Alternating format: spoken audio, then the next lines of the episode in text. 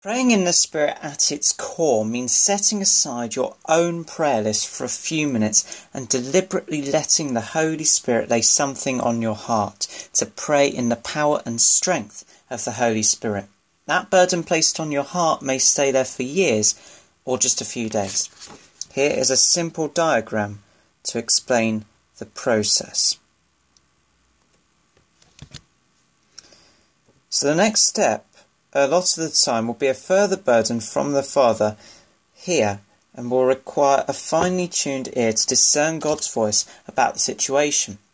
God grants his own requests, the Holy Spirit praying without pause for us and with us. This is what my auntie brilliantly describes as living, breathing prayer in an unbroken continuum.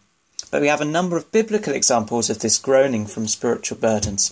Two examples in this psalm stand out in Psalm 6 6 and Psalm 77 3.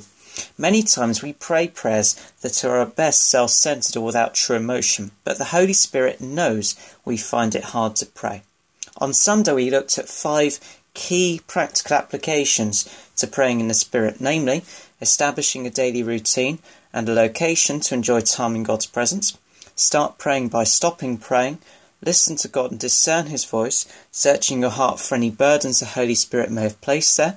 Come to God humbly, ask for His, ask for His forgiveness from sins, and ask Him for your needs and others' needs in keeping with His character. And finally, five, if you start to feel your prayer will not be answered and so far hasn't been, you may want to think about what you're praying for.